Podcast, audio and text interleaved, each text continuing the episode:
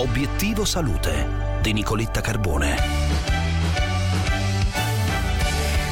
Nostra azione è frutto di un lavoro eseguito dal nostro cervello ancora prima di fare l'azione.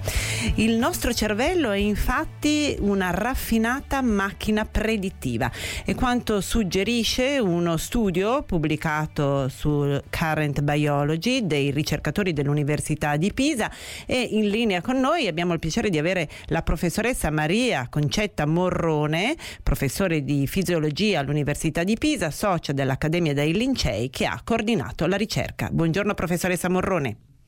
Grazie a lei e buongiorno.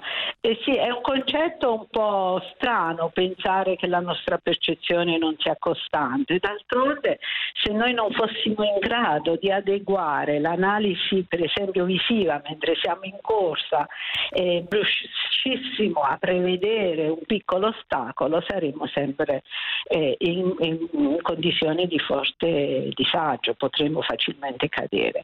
Quindi il nostro cervello in qualche modo predice quello che sarà eh, l'analisi visiva fra 100 millisecondi, 200 millisecondi e permette quindi un'analisi di quell'informazione in una maniera più efficiente e precisa.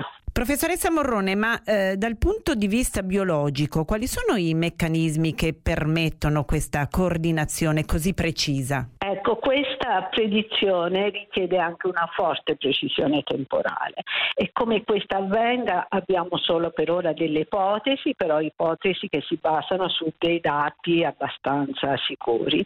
Si sa per esempio che ci sono ritmi endogeni nel cervello molto complessi, che è una macchina proprio che continuamente oscilla il nostro cervello e per esempio organizzare, predire, pro- programmare un'azione fa sì che tutti questi ritmi vengano sincronizzati e questa sincronia permette di predire che fra 100 millisecondi appunto la scena visiva potrebbe cambiare e quindi l'analisi visiva si deve adattare a questo input cambiato.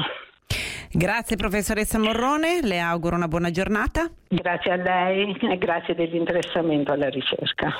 Per oggi è tutto, tra poco vi aspetto sulla pagina Facebook di Obiettivo Salute di Radio 24. Iniziate ad avvertire caldo? Bene, questa è la puntata per voi. Rimedi naturali insieme alla professoressa Stefania Piloni, docente di fitoterapia.